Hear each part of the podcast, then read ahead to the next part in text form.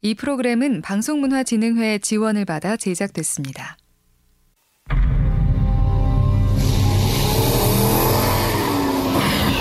이 프로그램은 DTS의 헤드폰 X 기술을 적용해 제작됐습니다.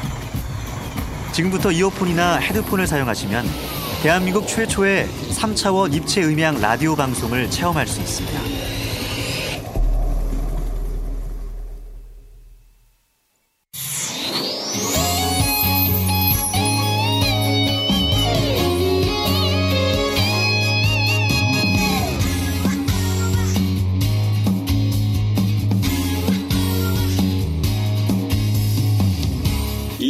가지는 의미가 아주 의미심장하죠. 그러니까 Video killed radio star. 영상이 음성 라디오 시대를 killed 했다 죽였다, 쇠퇴시켰다라는. 라디오가 어떤 특정한 시간과 공간을 확연하게 점유해서 어, 청취자들의 귀를 독점할 수 있는 기회는 이미 많이 사라졌고 앞으로도 계속 사라질 거라고 생각됩니다.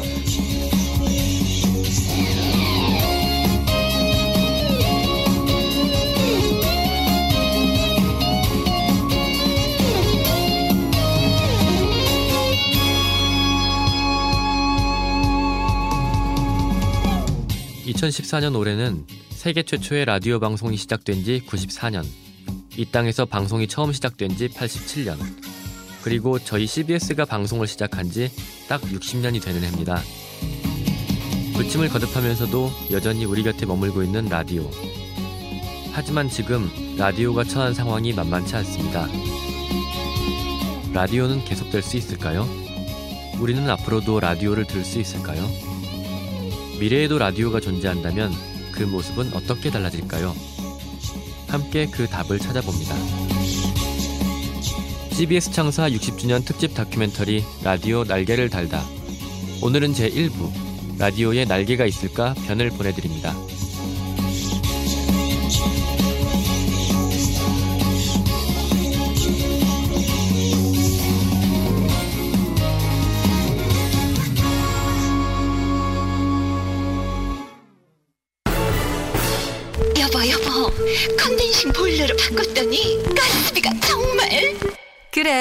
가스비만 줄어도 저렇게 좋아하던 때가 있었지. 국내 최초 전기까지 만들어주는 콘덴싱 전기발전 보일러. 콘덴싱 보일러 여기까지 왔다.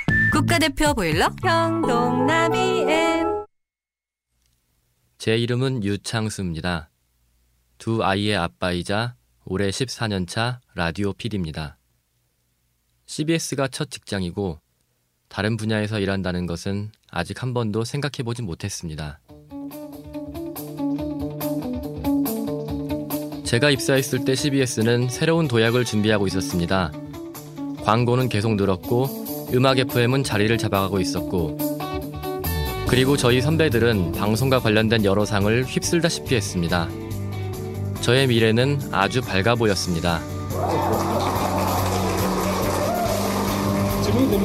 2014년 CBS 라디오는 뉴욕 페스티벌이라는 국제 무대에서 유엔 최우수상을 수상했습니다. 그리고 한국 PD 대상에서는 쟁쟁한 TV 프로그램들을 물리치고 올해의 PD상을 받았습니다. CBS 음악 FM은 자체 최고 청취율을 경신했습니다. 그런데 우리 라디오에 미래가 없다고 합니다. 많이 떨어졌죠. 어, 보통 16년도에는 40%대였어요. 40%대가 지금 20% 초반대까지 떨어졌으니까 많이 떨어진 거죠. 대표적인 라디오 청취율 조사 기관인 한국 리서치의 김기주 이사. daily 청취자는 한 반이 빠졌다고 볼 수도 있고 월간 청취자를 본다 그러면 한 3분의 1 정도가 줄어들었다 옛날보다 라고 보는 게 맞는 것 같습니다.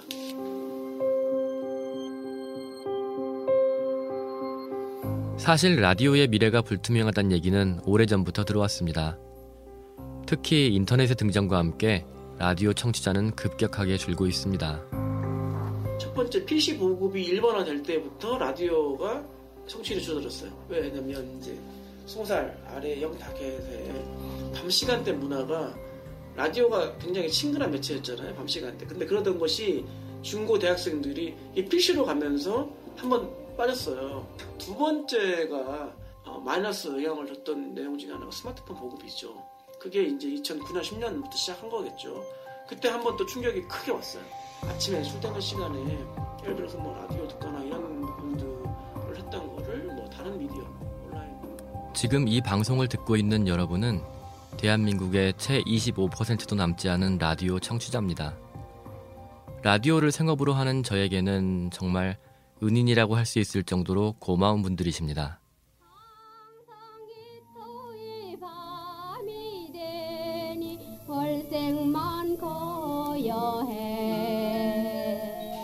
우리나라에서 라디오가 도입된 것은 일제 식민지 시절입니다. 우석대 김은규 교수입니다. 여기는 경성방송국입니다. JODK이라는 이제 멘트를 시작으로 해서 출력 1kW. 어쨌든 새로운 기술력, 근대 기술에 의해서 한반도에서는 처음으로 방송국이 이제 설립된 텔레비전의 보급과 함께 주춤했던 라디오는 이동하면서도 들을 수 있는 매체로 진화하면서 다시 한번 전성기를 맞습니다.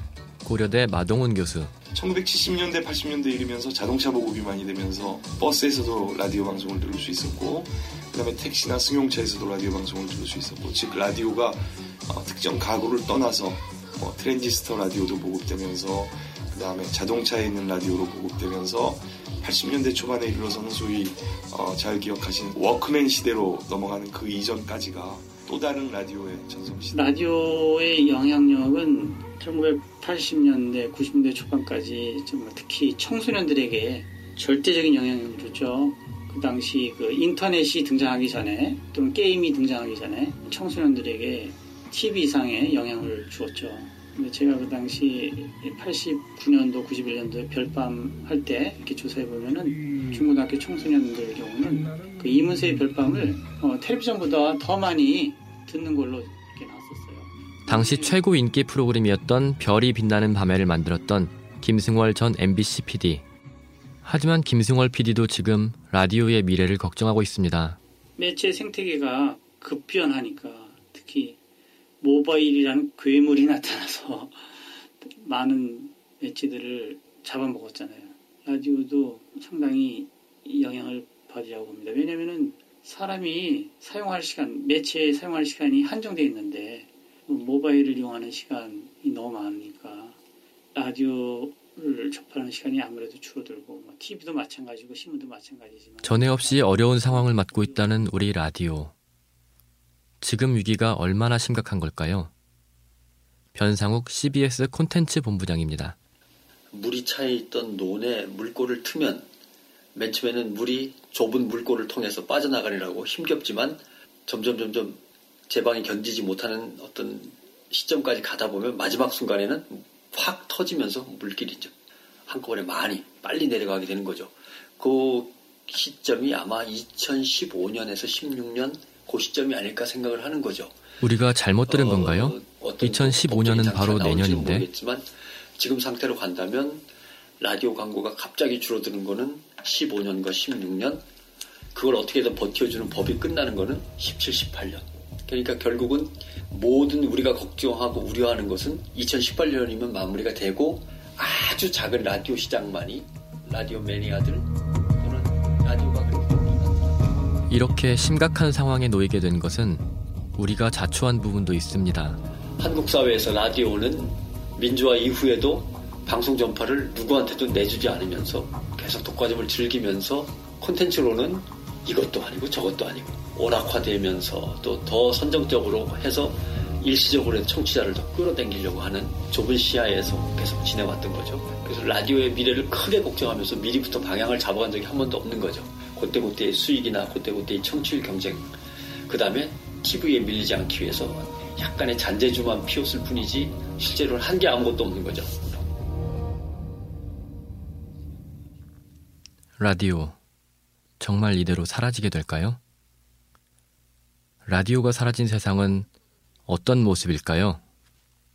이 모든 보도 기능이 오늘로 종결되고 역사적인 마침표를 찍으면서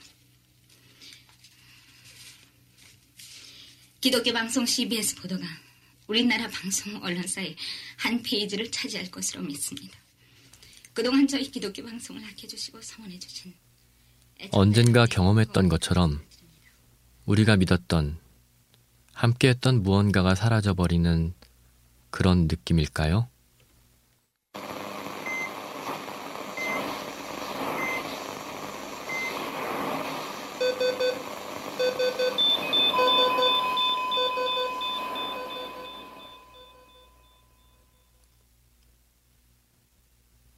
라디오를 켜도 더 이상 아무것도 들을 수 없는 세상. 상상이 되시나요?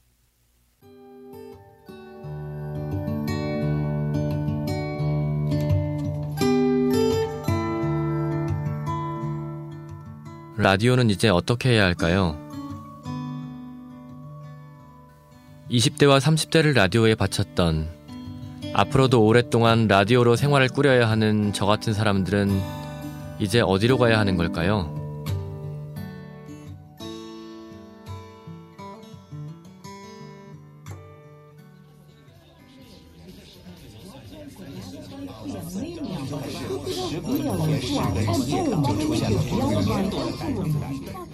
해답은 라디오라는 말 속에 있었습니다. 샌프란시스코 주립대 제프 자코비 교수입니다. 지금까지 라디오에 대해 말할 때 그것은 탁자 위에 있는 박스, 전파를 수신하는 상자를 말했죠. 그 연장선에서 안테나와 송신탑을 가지고 어, 몇 마일, AM일 때는 몇백 마일까지도 가는 그런 것이 라디오였습니다. 그렇지만 최근에 라디오는 크게 바뀌었어요. 라디오는 더 이상 테이블 위의 상자가 아닙니다. 라디오는 지상파도 아니고 안테나와도 상관이 없습니다. 테이블 위의 상자도 아니고 전파도 아닌 라디오. 텔레비전과 비교해보면 더 쉽게 이해할 수 있습니다. TV는 오랫동안 송신탑을 통해 전파를 보냈고 TV에는 그 전파를 잡기 위한 두 개의 안테나가 있었습니다. 그런데 몇 년 전부터 TV는 케이블이나 위성이나 지금은 인터넷을 통해 가정으로 가죠. 하지만 상관이 없을 거예요. 왜냐하면 TV라는 것은 이제 어떤 상자나 전파를 보내는 송신탑이 아니라 우리가 즐기는 콘텐츠를 이야기하기 때문이죠. 라디오는 다른 매체지만 그 점에서는 다르지 않아요.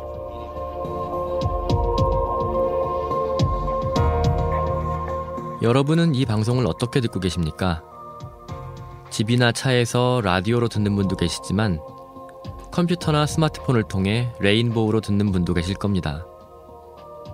라디오의 정의는 이미 바뀌고 있습니다. 그리고 라디오의 정의를 바꾸면 질문 역시 바뀌게 됩니다. 라디오는 사운드고 오디오입니다. 그래서 라디오가 죽느냐 하는 질문은 결국 오디오가 죽느냐, 사운드가 죽느냐로 바뀝니다. 샌프란시스코, 서울, 베이징, 파리의 거리를 한번 보세요. 젊은 사람들이 전부 다 헤드폰을 쓰고 뭔가를 듣고 있죠. mp3일 수도 있고 스마트폰일 수도 있지만 어쨌든 어떤 장치를 듣고 있는 건 분명합니다. 스마트폰이 늘어나는 게 오히려 더 도움이 될 거예요. 큰 화면이 달려있다고 해도 그걸 계속 보고 있을 수는 없고 손이나 눈을 자유롭게 하고 그냥 듣기만 할 때가 많이 있잖아요. 5, 6년 전만 해도 누가 이럴 것이라고 예상을 했겠어요. 아무도 몰랐죠. 라디오의 시대가 돌아오고 있어요. 라디오의 미래는 분명히 있어요.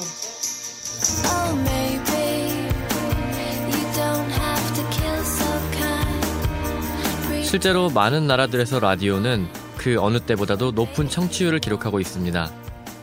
라디오 미래학자 제임스 크레들랜드 씨입니다. 어, 전 세계의 많은 나라들을 보면 라디오가 예전에 그랬던 것만큼 여전히 인기가 있습니다. 많은 사람들이 여전히 주파수를 맞추고 있고 여기 영국에서는 90% 이상의 사람들이 주 1회 이상 라디오를 듣고 있어요. 10명 중 9명이 매주 라디오를 켠다는 얘기죠. 여기서 말하는 라디오는 FM 라디오에 국한된 것이 아닙니다.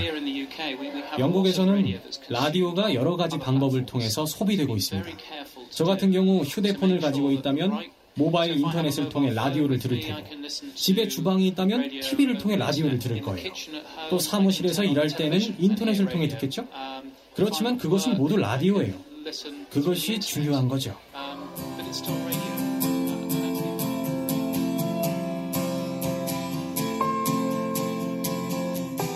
라디오가 인터넷과 모바일로 확장된다는 것은 그동안 없었던 무수히 많은 경쟁자들이 등장한다는 것을 의미합니다. 그런 점에서 볼 때 FM 라디오는 분명히 위기를 맞고 있습니다. 하지만 그 위기를 더 큰 세상으로 나가는 기회로 삼는다면 라디오는 결코 사라지지 않습니다. 그리고 그렇게 발전한 라디오는 더 좋은 음질의 방송, 더 편리한 청취 방법, 훨씬 다양한 선택권을 제공하게 될 겁니다. 라디오가 어떻게 달라질 수 있는지 그 예를 지금 보여드리겠습니다. 지금도 세계 곳곳에서는 라디오가 새로운 환경에 적응하려는 노력들이 벌어지고 있습니다. 중국 광저우에서는 지상파 라디오를 통해 서라운드 입체 음향 방송을 하고 있습니다. 영국은 Universal 스마트폰 라디오 프로젝트라는 것을 통해 스마트폰에서 라디오 청취를 편리하고도 유용하게 만들었습니다. 미국의 몇몇 라디오 방송들은 온라인으로 중심을 옮기면서 프로그램 제작 방식을 완전히 바꿨습니다. 시간 관계상 다 소개해드릴 수 없기 때문에 여러분이 가장 흥미롭다고 여겨지는 것을 선택해 주시면 그 내용을 방송하도록 하겠습니다. 그리고 오늘 방송되지 못한 내용은 CBS 홈페이지 라디오 특집 게시판과 팟캐스트를 통해 들으실 수 있도록 올려놓겠습니다. 첫째, 중국 광저우의 지상파 라디오를 통한 서라운드 입체 음향 방송. 둘째, 영국의 Universal 스마트폰 라디오 프로젝트. 셋째, 온라인에 맞춰 변화한 미국의 라디오 방송. 단문 50원, 장문 100원이 부과되는 문자 메시지 샵 1212, 우물정 1212 또는 인터넷 레인보우 게시판을 통해 듣고 싶은 내용을 선택해 주시기 바랍니다. giác The feeling. âm thanh The sound.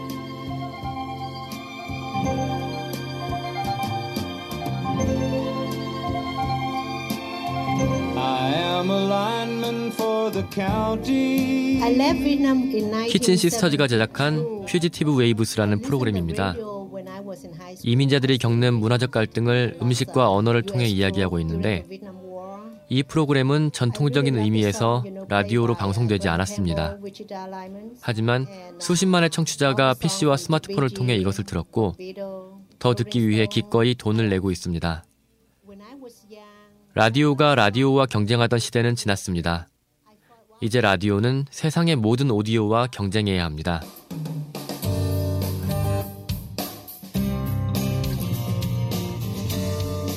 영국 BBC 라디오의 편성 책임자인 마크 프렌드 씨는 이런 상황이 처음이 아니라고 말합니다. 1952년에 BBC TV가 시작되면서 라디오 청취자가 50% 이하로 떨어졌던 적이 있어요. 갑자기 뚝 떨어진 거예요. 그때 영국의 라디오는 상업방송을 시작했어요. 30여 년 동안 300여 개 방송이 새로 생겨났고 새로운 컨텐츠들이 등장했죠. 또 한편으로는 트랜지스터 라디오를 만들어냈어요. 라디오가 휴대용 기기가 되면서 가격도 싸졌어요. 라디오 기기도 혁신을 이루고 컨텐츠도 혁신을 이룬 거예요. 이렇게 해서 2000년대 청취율은 1940년대보다 훨씬 높아졌어요. 지금 라디오는 1950년대 TV의 등장과 같은 강력한 경쟁에 직면한 것도 사실이죠. 다시 한번 혁신적인 콘텐츠, 혁신적인 전파 방법들이 나온다면 라디오는 오랫동안 지속될 거예요. 앞으로 5년에서 10년 사이에 판가름이 나겠죠. 앞으로 몇 년 사이에 라디오는 큰 도전을 이겨내야 합니다. 그리고 그것이 지금 라디오에 변화가 필요한 이유입니다.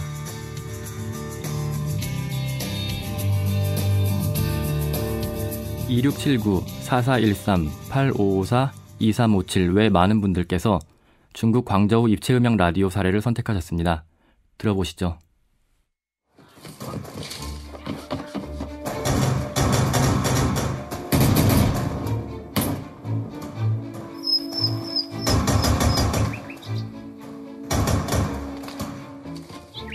중국 광저우 라디오에서 들을 수 있는 방송입니다. 숨가쁘게 달리는 소리, 주변에서 울리는 총소리, 그리고 멀리서 들리는 새소리가 생생하게 느껴지는데요. 이 프로그램은 영화관에서 사용하는 것과 같은 입체 음향으로 제작되고 방송됐습니다. 더 놀라운 것은 이런 프로그램이 기존의 FM 주파수를 통해 방송된다는 점입니다.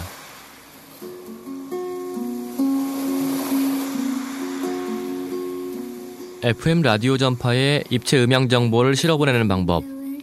DTS 뉴럴이라고 불리는 이 기술은 이미 몇 년 전에 개발이 됐습니다. 하지만 방송과 수신기 제조사, 어느 쪽도 상대보다 먼저 투자에 나서려 하지 않았습니다. 이때 물꼬를 텄던 것이 자동차 회사인 BYD였습니다. 어, 우리는 운전을 할 때 듣는 것 외에는 할 수 없다는 것에 착안했습니다. 차를 잘 운전하기 위해서 우리 눈은 길에만 집중해야 하는 반면에 듣는 것은 계속할 수 있으니까요. 그것이 우리가 오디오에 집중했던 이유입니다. BTS 뉴럴을 중국에서 처음 도입함으로써 우리는 선도적인 기업이라는 이름을 얻을 수 있었습니다. 자동차 회사가 수신기를 장착해 보급하고 라디오가 여기에 맞는 입체 음향 프로그램을 제작해 방송하면서 중국 광저우 지역의 청취자들은 완전히 새로운 라디오를 경험할 수 있게 됐습니다. 더 큰 공간에서 듣는 것 같았고 소리가 나오는 방향이 분명히 느껴지더라고요. 그게 가장 인상적이었어요. 소리가 눈에 보이는 것 같았어요. 라이브 음악을 듣는 것 같다고나 할까요? 한번 들어보면 이게 훨씬 좋다는 것을 알게 될 거예요. 광저우 라디오는 입체 음향 방송의 편성을 계속 늘려가고 있습니다. 한 구성원의 적극적인 노력이 라디오 생태계 전체를 바꿔가고 있습니다.